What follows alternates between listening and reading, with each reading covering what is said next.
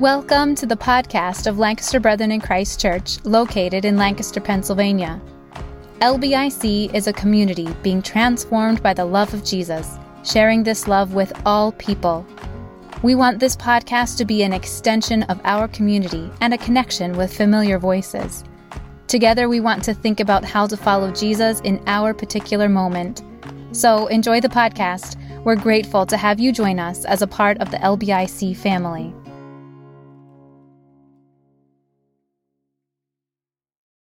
A theme of this morning is joy.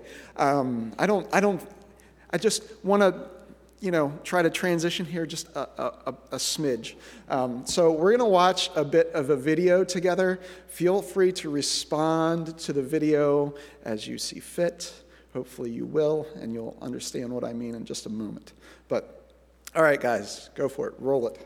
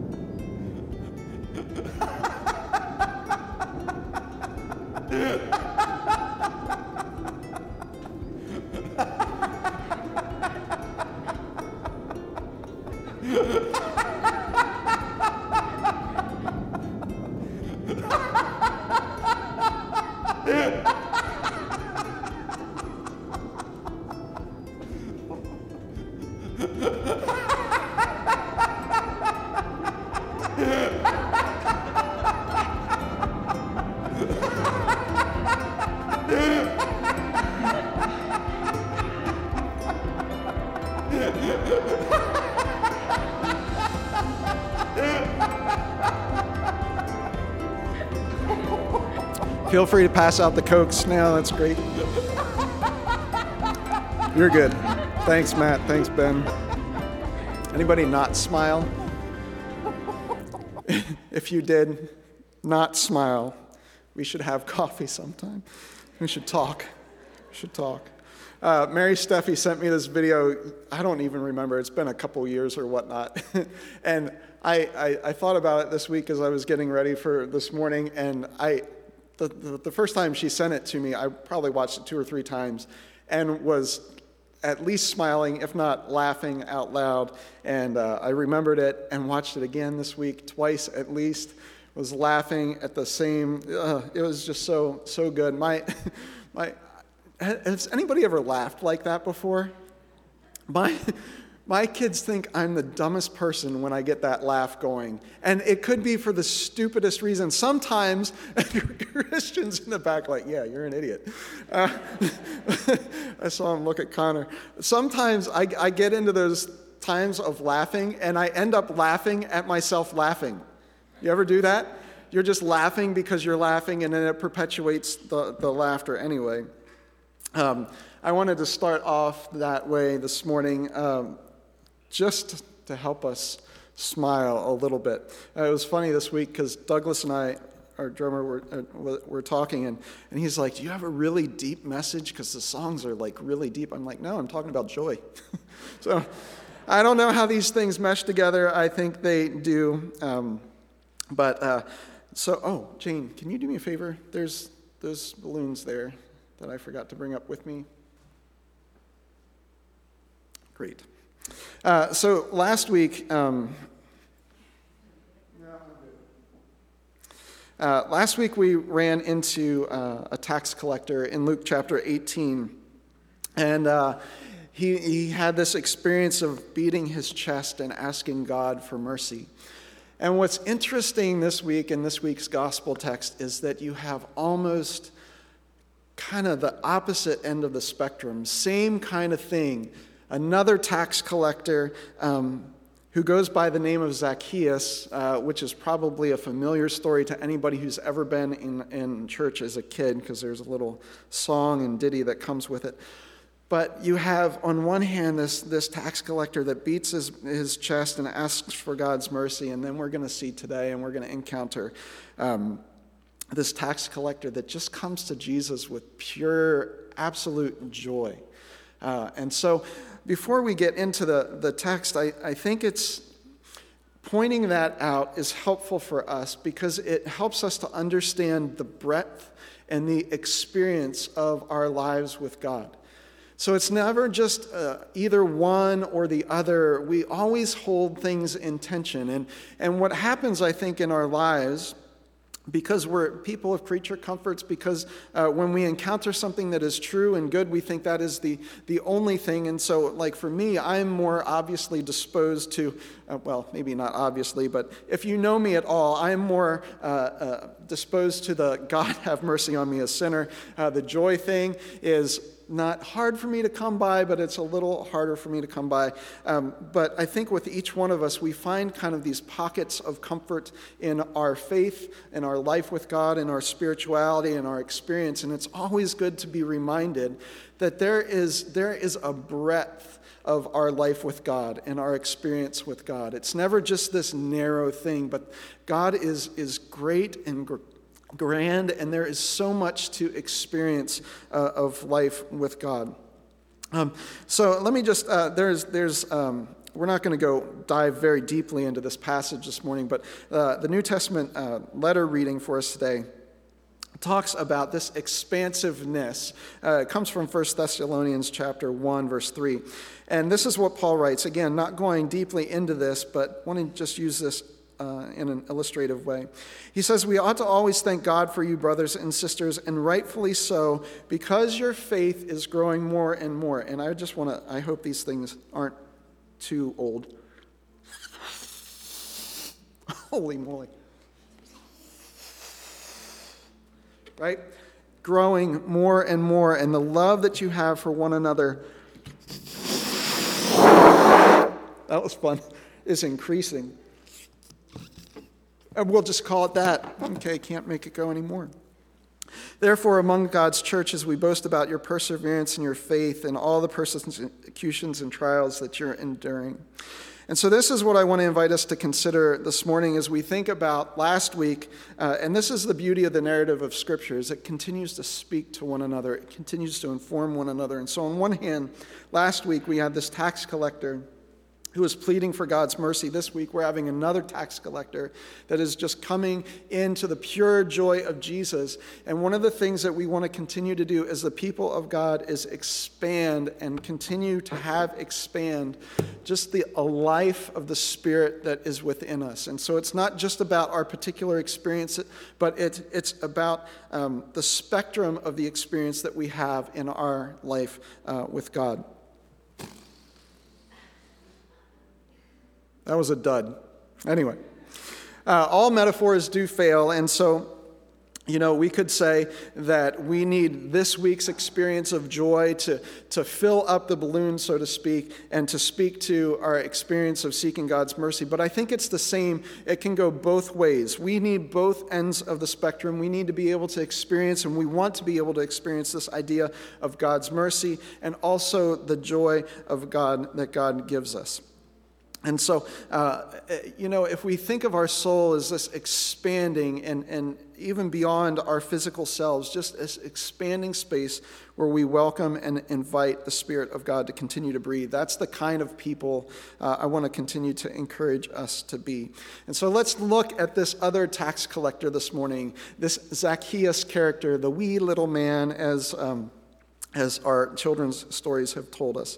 And uh, alongside of last week's message, let's take in maybe a deep breath, hopefully, of joy this morning. So I just want to tell this gospel story in Luke chapter nineteen.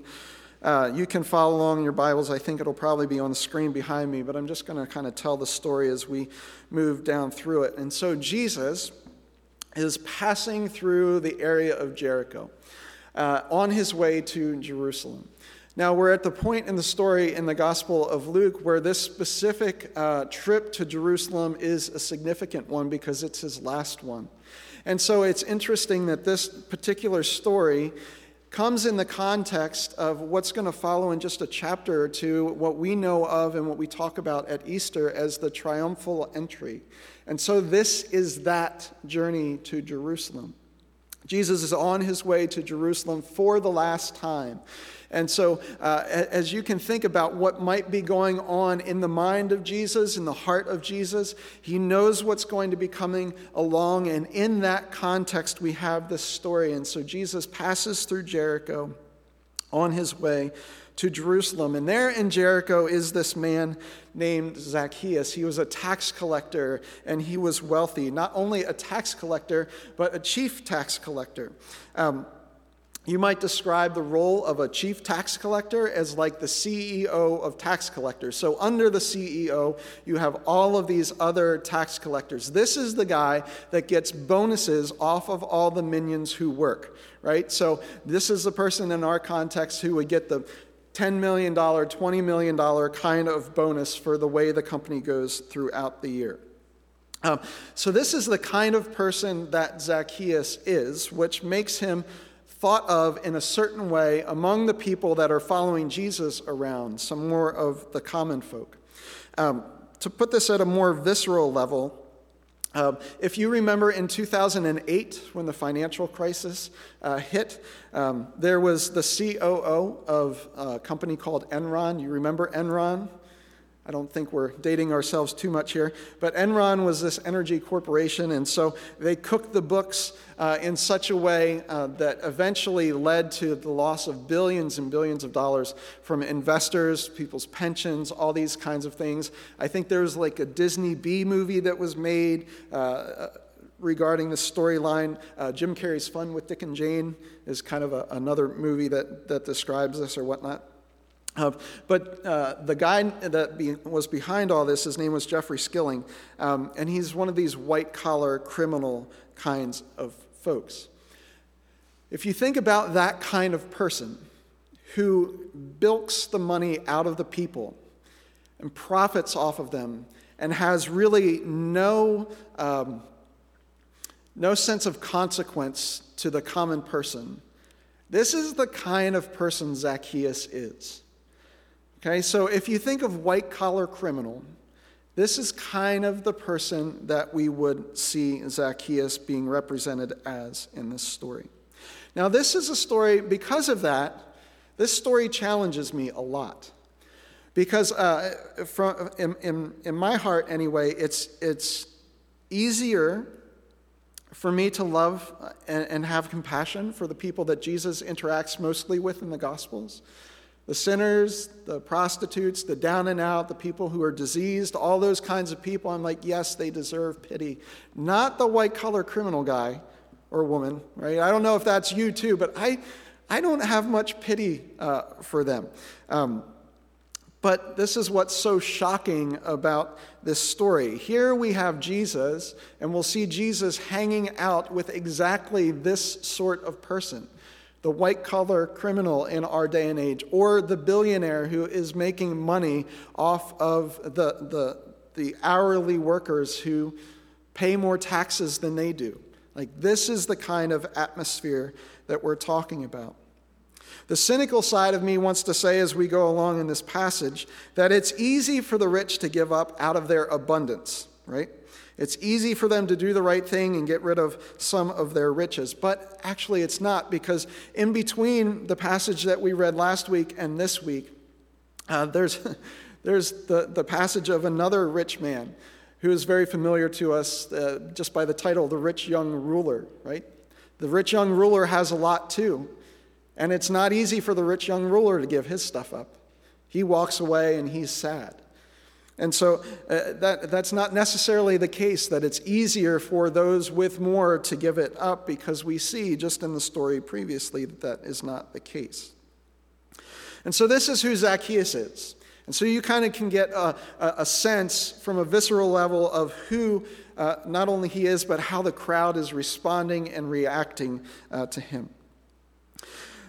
So we wanted to see who Jesus was. Um, But because he's supposedly uh, physically short, he can't see over the crowd. Now, there's a couple ways you can take that. Either he is literally physically short and can't see over the crowd, or most likely, too, the crowd knows who this person is and is literally crowding him out.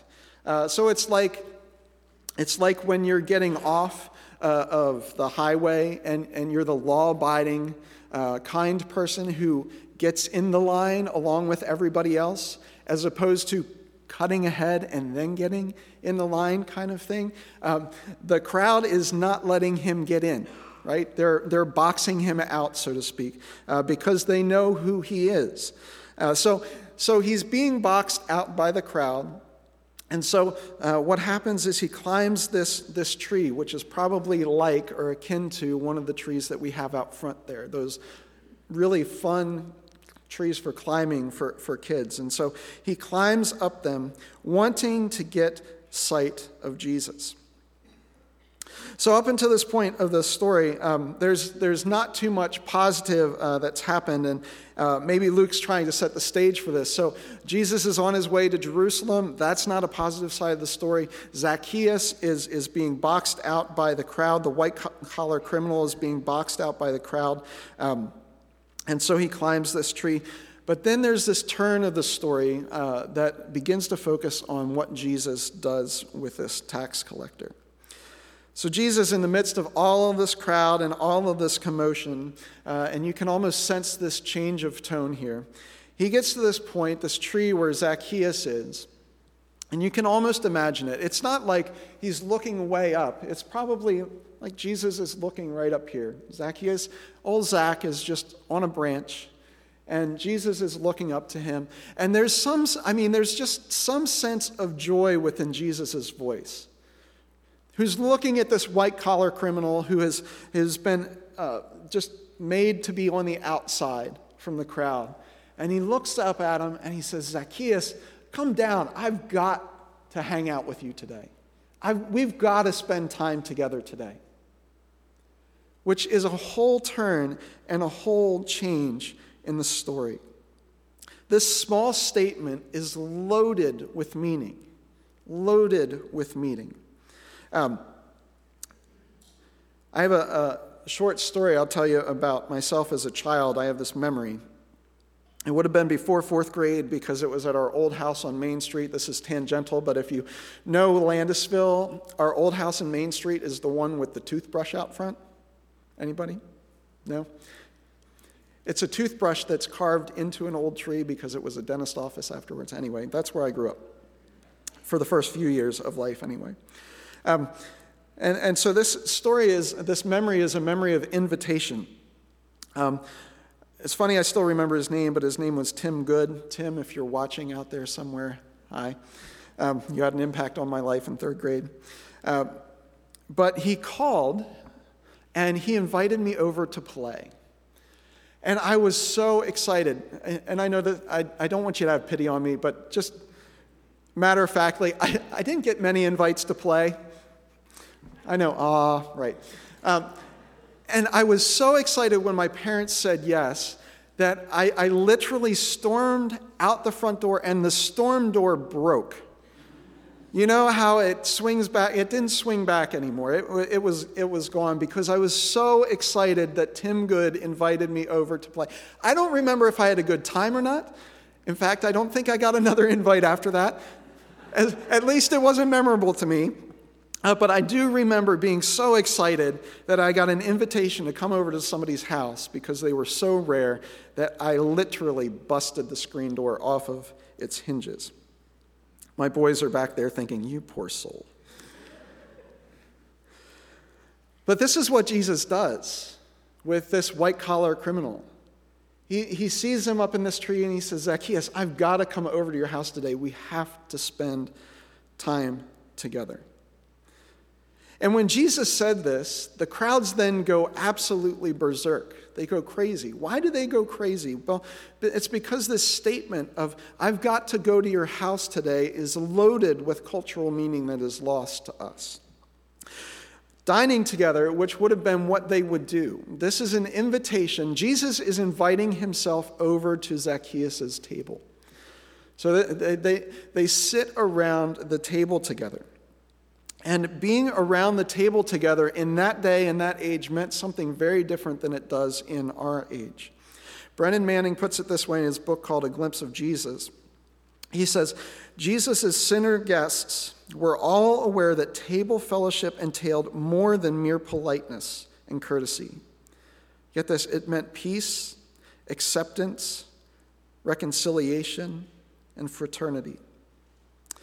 Jesus inviting himself over to Zacchaeus' house meant that he is accepting this white-collar criminal. It was an extension of friendship. Jesus' invitation to his, him is not, uh, Zacchaeus, I want to come over so I can set you straight. It's Zacchaeus, I want to come over, I want to spend time with you because I want to be your friend. And this is this is what makes the crowd go absolutely crazy. It's offensive to them that this person who is bilking them out of their money, that is in charge of taxing them more than what the taxes call for, they're infuriated that Jesus, this rabbi teacher, is inviting himself over to the white-collar criminal's house. And what's interesting to notice here that Jesus is this, that Jesus invites himself over before Zacchaeus does anything. Zacchaeus doesn't change. Zacchaeus doesn't, doesn't do what we're going to see he does. He doesn't do any of that before or as a prerequisite to Jesus getting asking to come to his house, which kind of flip-flops how we think things work. Right?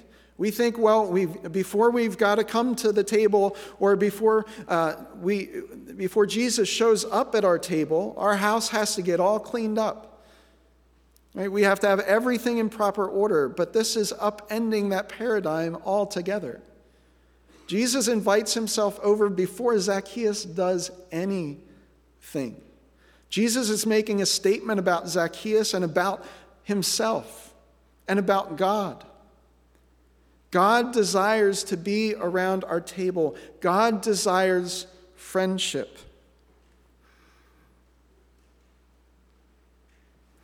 To Zacchaeus, this is an invitation he knew he didn't deserve. He knew what table fellowship meant. He knew what Jesus inviting himself over to his house meant. It's an extension of friendship and acceptance. And so think about the contrast and the experience of what Zacchaeus is experiencing in this crowd. The majority hate him. The majority loathe him. And, and the minority, this one man, this rabbi, Jesus, looks up to him and says, we've got to become friends.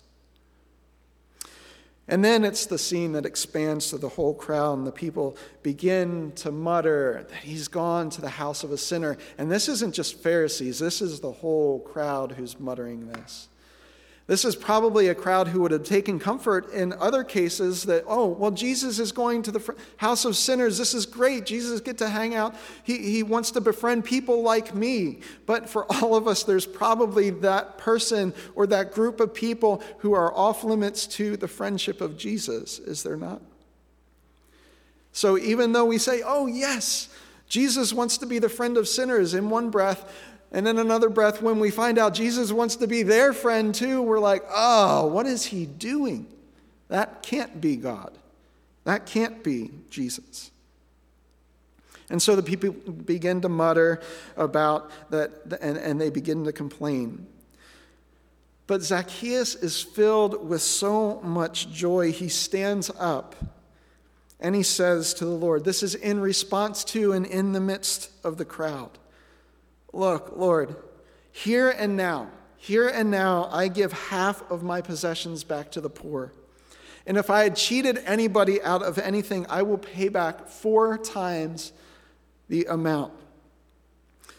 Zacchaeus isn't just giving away there because uh, he's, he's still a Jew. He's still a part of the people of Israel. He has some sense of Torah, some sense of law, some sense of re- what's required of him. And so he's not just paying back one for one. In Exodus twenty-two, uh, there's, there's prerequisites that are given for thieves to pay back. The thief shall pay back. Um, this is Exodus twenty-two, one. The thief shall pay back five oxen for an ox and four sheep for a sheep. So it's not just that Zacchaeus is saying, look, I've wronged you, I'm going to pay back one for one. But in what he's doing here, he's confessing something about himself. He's not just done something that is wrong. The essence of who he is is a thief. And through what he is doing, he is confessing that this is who he is.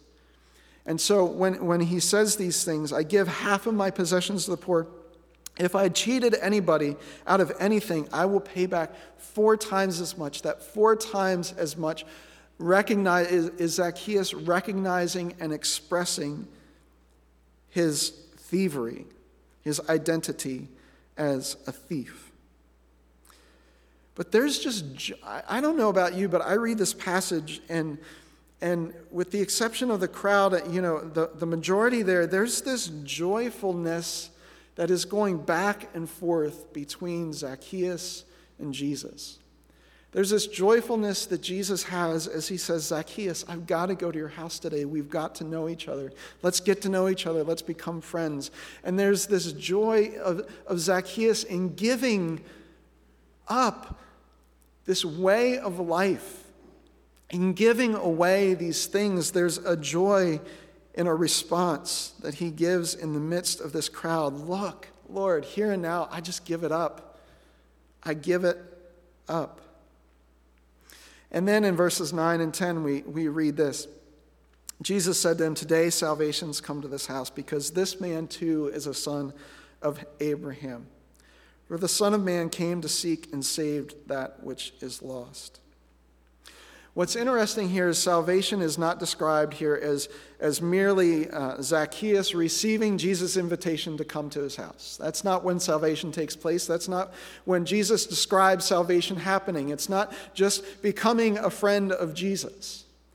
Salvation happens when there is a change of life. Salvation happens when there is a change of life.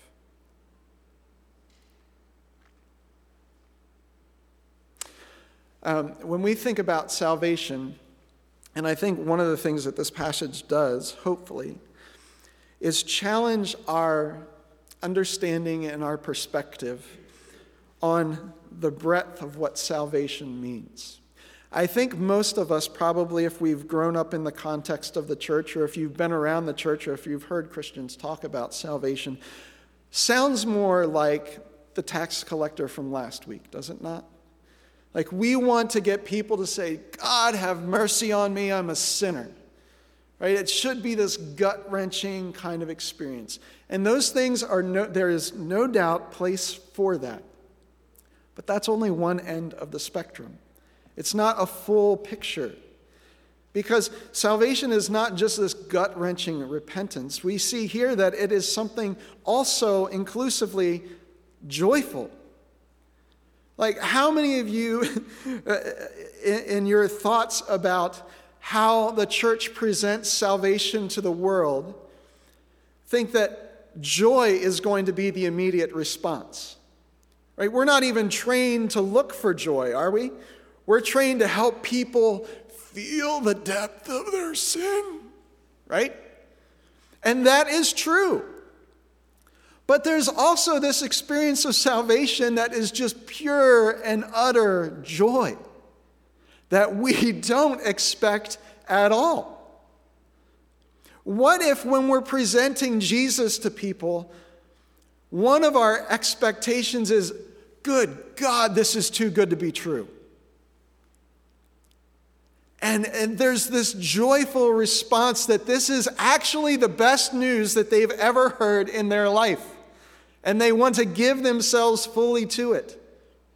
What if we as a church would begin to have not only the expectation of the have mercy on me, but God, I'm going to give you everything because you want to befriend me. Like, joy ought to be part and parcel of what it means to follow Jesus. And presenting salvation to people ought to be done with joy, not with fear and manipulation, but because God wants to offer them life. And so our presence in the world is not just to try to convince people in a fearful way that they've got to confess that, that they're sinners in need of mercy. Yes, that's true. And we can also go into the world with this odd expectation that people might actually receive the message of Jesus with pure joy.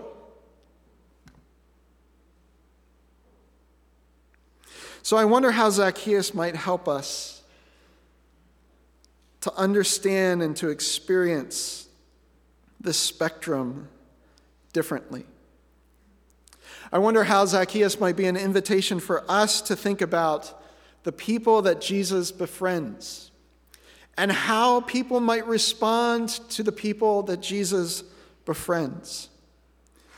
How might this salvation story in particular, because this is a salvation story that we get in the Gospels, and there are many, right? How might this one give us an invitation to anticipate joyful responses to Jesus?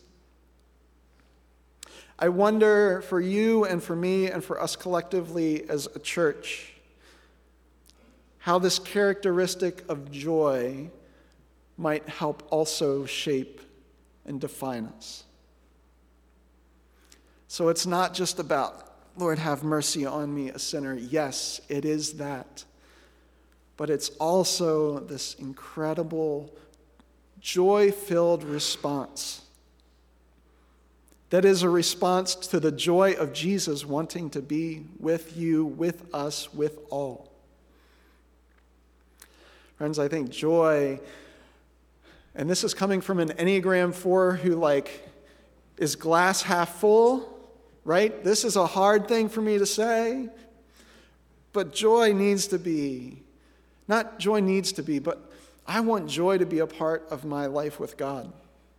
I want joy to be a part of my life collectively with us as a church. I want joy to be one of the things that I show to the world as, as a part of what it means to follow Jesus.